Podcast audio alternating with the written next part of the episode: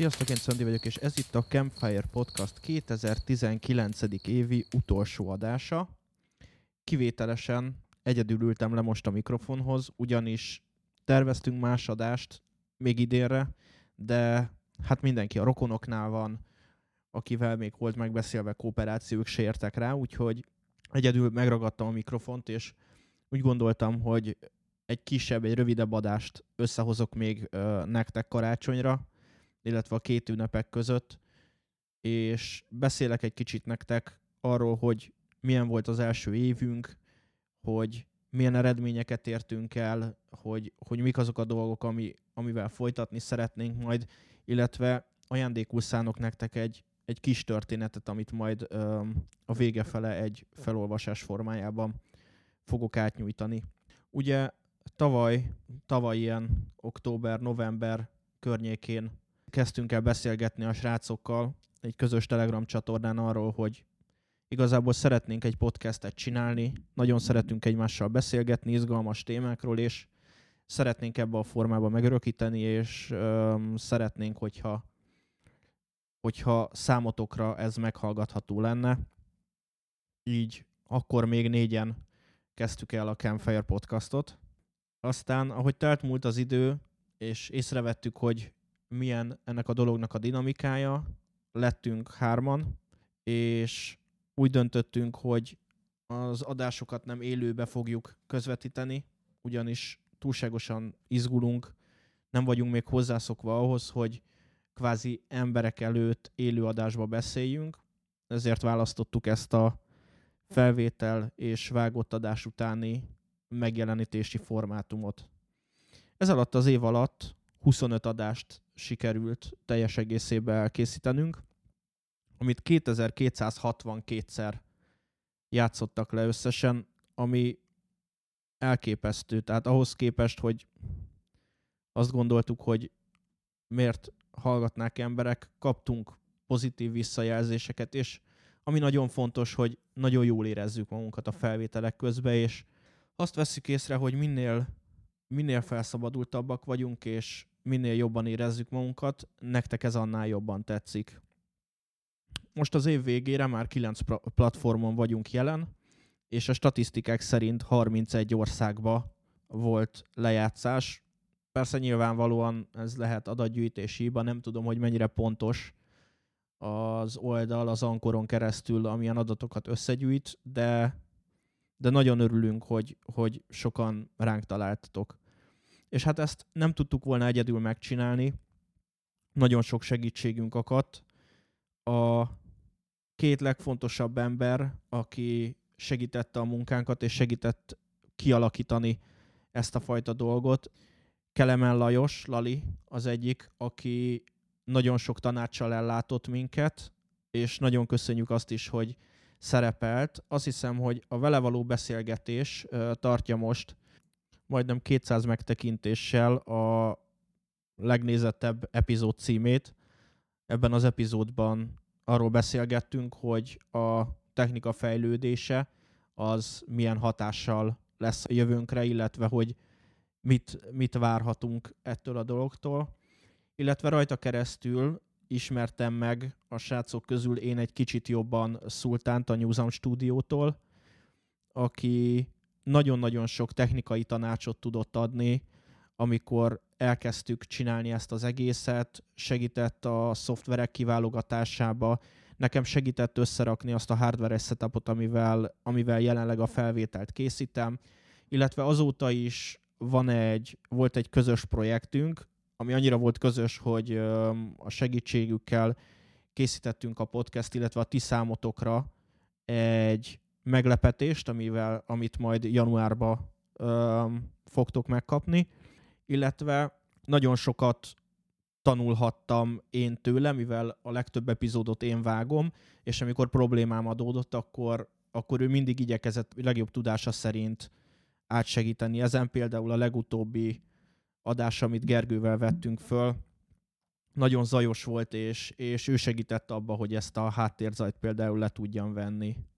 Nagyon köszönjük a részvételt Herceg Móricznak, aki most jelen pillanatban ugye állatorvosi egyetemen hallgató.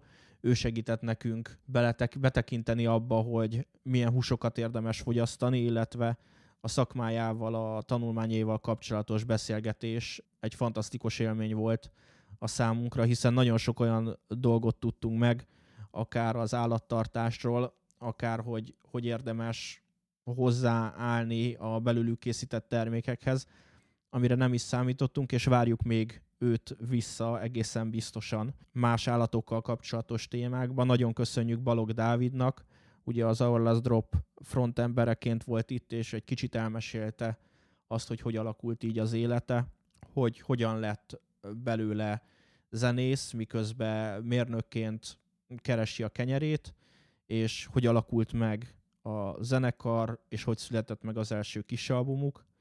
Nagyon köszönjük a segítséget Xabnak, egy fantasztikus adást vehettünk fel vele, amikor én vettem egy Apple Watch-ot, és ezzel kapcsolatban kicsit zavartak dolgok, és, és akkor úgy döntöttünk, hogy beszélgetünk erről, és az is egy nagyon jó hangulatú adás volt, és hát nem utolsó sorban, de nagyon köszönjük Csomag Ergőnek, őt legtöbben Keveri néven ismeritek, akivel most a legutóbbi adást vettük fel, de hát gyakorlatilag azt, hogy ez az egész megszületett, ez az egész podcast, azt, azt neki és a podcastnek köszönhetjük, mert az ő hallgató táborába tartoztunk mindannyian, és, és így ismertük meg egymást. Hát úgy, hogy így alakult. Most ez az év, nem tudjuk, hogyan tovább, az biztos, hogy folytatjuk, és én jövőre, de talán a többiek nevéből beszélve mindannyian jövőre egy kicsit szeretnénk összeszedni magunkat.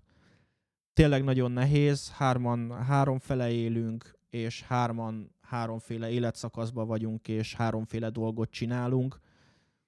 Lukács sportol, iskolába jár, én elég sokat dolgozom, és Isti pedig ugye az orvosi egyetem első évét gyúrja, ami hát önmagába is, önmagába is rettenetesen nehéz, és akkor emellett még, még bevállalni azt, hogy témát gyűjtsön, és embereket toborozzunk, azt, azt sokszor neki is erőn felül kell megoldani, de, de szeretjük ezt a kis podcastot, a miénk, és, és nagyon örülünk, hogy, hogy ha nem is rendszeresen, de biztosan hónapról hónapra eljut hozzátok. És ez az ajándék, amit hoztam nektek, Jorge Buké, spanyol-portugál pszichiáternek a, az Életmesék című könyvéből egy rövid történet. A könyv maga egy Demian nevű fiatal srácról szól, aki több terápián vett már részt, de nem boldogul az életével, és elkerül Jorgehoz, és um, felteszi neki azokat a kérdéseket, amiket, amik aggasztják őt. Hamar kiderül, hogy a doki, Jorge, egy nagyon különleges terapeuta, ugyanis válaszok és beszélgetés helyett történeteket mesél el Damiannak. Van benne hindu fabula, klasszikus és modern meseadaptációk, tibeti, talmudi, mindenféle olyan történet, ami épp az adott helyzethez kapcsolódik. És most akkor kérlek a magam módján hadd olvassam fel nektek a 99-es kör című történetet. Nem vagyok az a hangos, hangosan olvasós típus, úgyhogy aki úgy gondolja, hogy ezt nem szeretné végig szenvedni most, annak kellemes ünnepeket, boldog karácsony, boldog új évet kívánok, és találkozunk januárba. Egy kicsit megújulva, egy kicsit jobban nekifeküdve ennek a dolognak, de nagyon remélem, hogy viszont látunk titeket, és viszont hallgattok minket, és aki pedig úgy dönt, hogy, hogy, hogy végighallgatja ezt a csodálatos felolvasást, annak pedig jó szórakozást kívánok. Tehát a 99-es kör. Miért, Doki? Miért nem lehet nyugalma az embernek? Mi van? Hát igen, néha az jár a fejemben.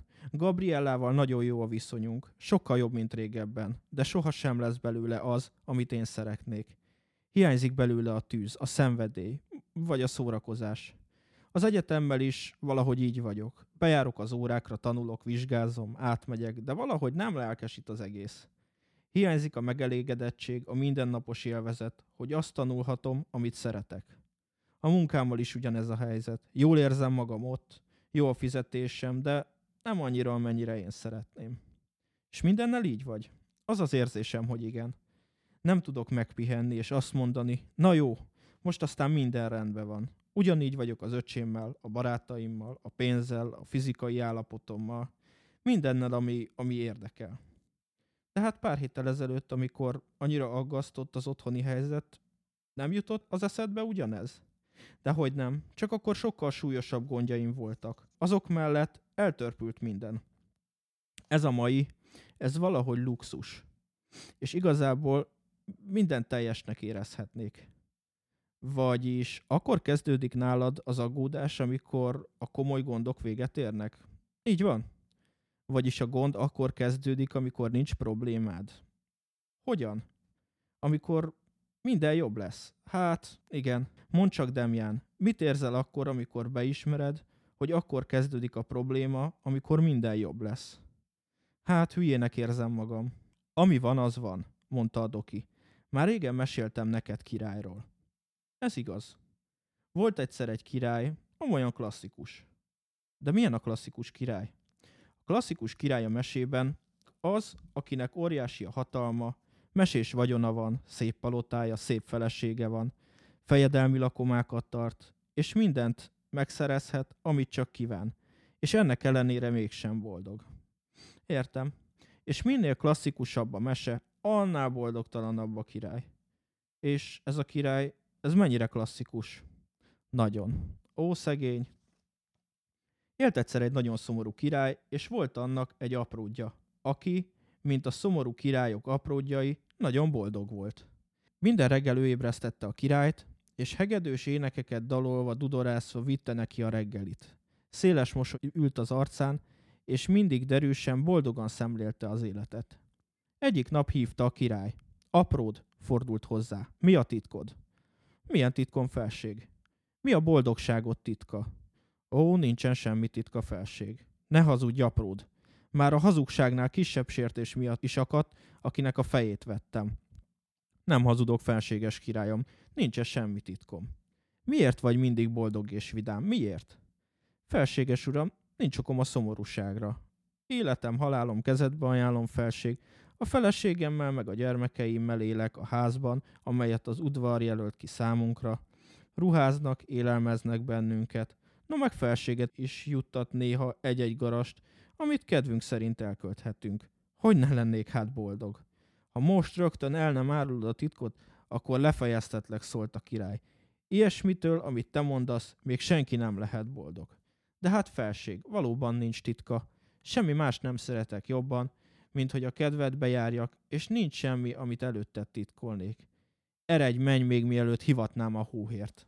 Az apród mosolygott, meghajolt és kihátrált a teremből. A király örjöngött. Képtelen volt magyarázatot találni rá, hogy mitől olyan boldog az apród, mikor kölcsönkenyérből él, levetett ruhát hord, és azt teszi, amit az udvarnép meghagy. Amikor lecsillapodott, hivatta a legbölcsebb tanácsadóját, és elmesélte neki a reggeli beszélgetésüket. Mitől boldog ez az ember? Ő felség az a helyzet, hogy ő kívül esik a körön. A körön? Igen. És ettől boldog? Nem, uram. Azért nem boldogtalan. Jól értem? Ha valaki a körön belül van, akkor boldogtalan. Így van. Ő meg kívül esik. Így van. És hogy jutott ki? Á, hát soha nem is került be. Milyen kör ez? A 99-es kör. Hát, ezt nem értem. Csak akkor érted meg, ha bemutathatom a tényeket. Hogyan? Ha megengeded, hogy az apród is belül kerüljön a körön. Igen, parancsoljuk meg neki, hogy lépjen be. Nem felség, senki senkit nem kötelezhet rá, hogy belül kerüljön a körön. Akkor rá kell szedni. Ó, nem szükséges felség. Ha lehetőséget adunk neki, magától is be fog lépni.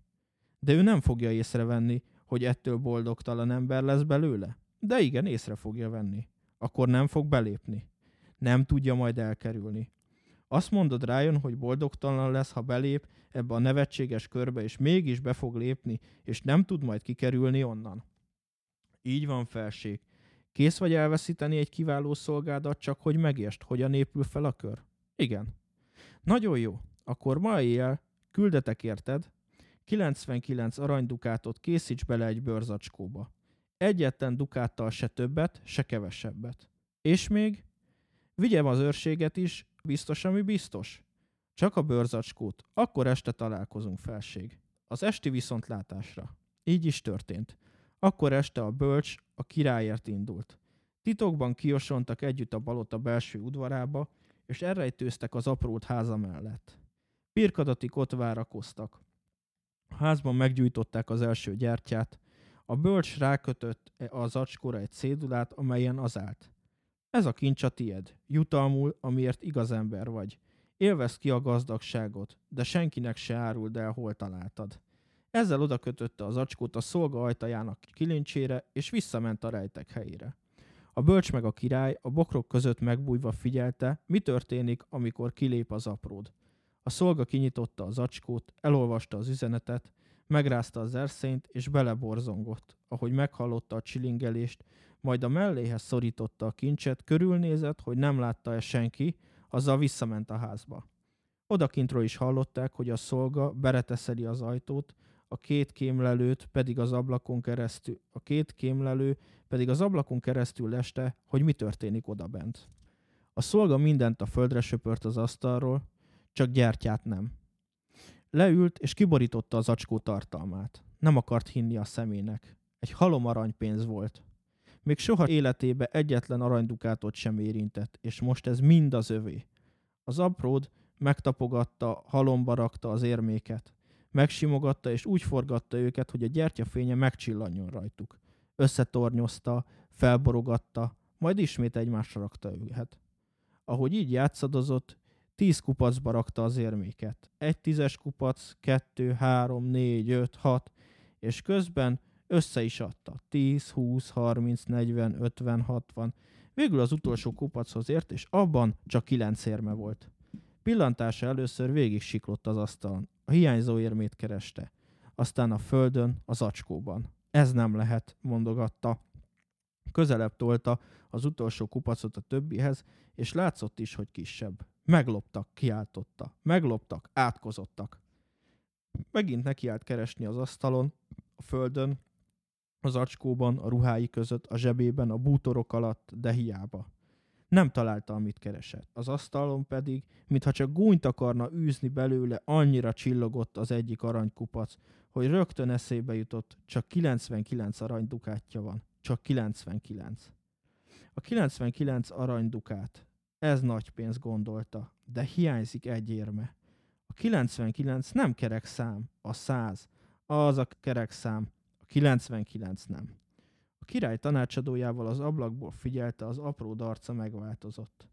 Szemöldökét összevonta, vonásai megfeszültek, szemerésnyire szűkült, ajka szörnyen rángatózott, még a fogai is kilátszottak.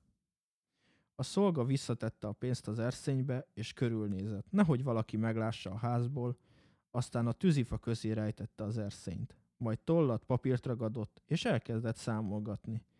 Mennyi ideig kell takarékoskodni egy szolgálónak, hogy megszerezze a századik aranydukátját?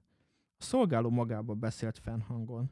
Kész volt keményen dolgozni, amíg megszerezheti. Azután meg talán már dolgoznia se kell soha többet. Száz aranydukáttal a zsebében az embernek már nem kell dolgoznia. Száz aranydukáttal a zsebében az ember már gazdag. Száz aranydukáttal a zsebében az ember már nyugodtan élhet. Befejezte a számításait. Ha dolgozik és félreteszi, amit megkeres, meg még azt is, amit pluszba esetleg kap, akkor 11-12 esztendő alatt összejöhet az az egy aranydukátra való. 12 év. Nagy idő, gondolta. Talán rábeszélhetné a feleségét is, hogy egy időre ő is vállaljon munkát a faluba. Minden esetre ő is délután ötkor végez a palotában, úgyhogy este is tud még dolgozni, onnan is csúranhat cseppenhet valami, számolta. Ha ő is dolgozik a faluban, a felesége is, akkor hét alatt össze lehet szedni a pénzt. Túl sok idő. Esetleg eladhatná a faluban a fölösleges élelmét, ami esetenként megmarad. Azért is kapna némi pénzt. Így van, minél kevesebbet esznek, annál többet el tud majd adni. Eladni, eladni. És jön a meleg idő. Minek annyi téli holmi? Minek egy párnál több cipő? E, így áldozatot kell hozniuk. Ám négy esztendőnyi áldozat árán megszerezheti a századik aranydukátot. A király visszatért a bölcsel a palotába, az apród belépett a 99-es körbe. A rákövetkező hónapok alatt a szolga úgy is tett, ahogy azon a napon eltervezte. Egyik reggel az apród az ajtón dörömbölve lépett be a király hálószobájába, és rosszkedően csak dúlt fúlt. Mi van veled? kérdezte tőle kedvesen a király. Semmi, semmi nincs velem. Régebben, nem is olyan sokkal ezelőtt még boldogan daloláztál, nevettél. Elvégzem a munkámat, nem igaz? Mit kíván felség? Legyek egyszerre az udvari bolondja is, az igrice is? Nem telt bele sok idő, és a király el is bocsátotta a szolgáját. Nem igazán volt kedvére a rossz kedvű apród. Ma, ahogy beszélgettünk, ez a mese jutott az eszembe. A királyról meg a szolgálójáról. Te is, én is, mindannyian hasonló cipőben járunk. Mindig hiányzik valami, hogy elégedettek lehessünk. Márpedig csak akkor élvezheti az ember azt, amilyen van, hogyha elégedett. Azt tanultuk, hogy a boldogság akkor jön el, hogyha mindenünk megvan, ami hiányzik. És mint ahogy mindig is hiányzik valamink, soha nem élvezhetjük az életet. De mi történne, ha eljönne a megvilágosodás, és egyszeriben rádöbbennénk, hogy 99 aranydukátunk a kincs 100%-a, hogy semmi sem hiányzik, hogy senki nem vett el tőlünk semmit, hogy a 100 sem kerekebb szám, mint a 99, hogy az csak egy csapda, a mézes madzag, amit elhoznak előttünk, hogy ostobák legyünk, hogy húzzuk az igát, fáradtan, rossz kedvűen, boldogtalanul és beletörődve. Csapda, hogy csak toljuk a szekeret, hogy minden menjen ugyanúgy tovább. Örökkön örökké ugyanúgy tovább. Mennyi minden megváltozna, ha élvezni tudnánk kincseinket olyannak, amilyenek. De vigyázz, Demján, ha eljutottál a felismerésig, hogy elegendő kincs, a 99 is, attól még nem adhatod föl a céljaikat. Ez nem azt jelenti, hogy be kell érned akármivel, mert elfogadni valamit nem ugyanaz, mint beletörődni valamibe. Te, ez már egy másik történet.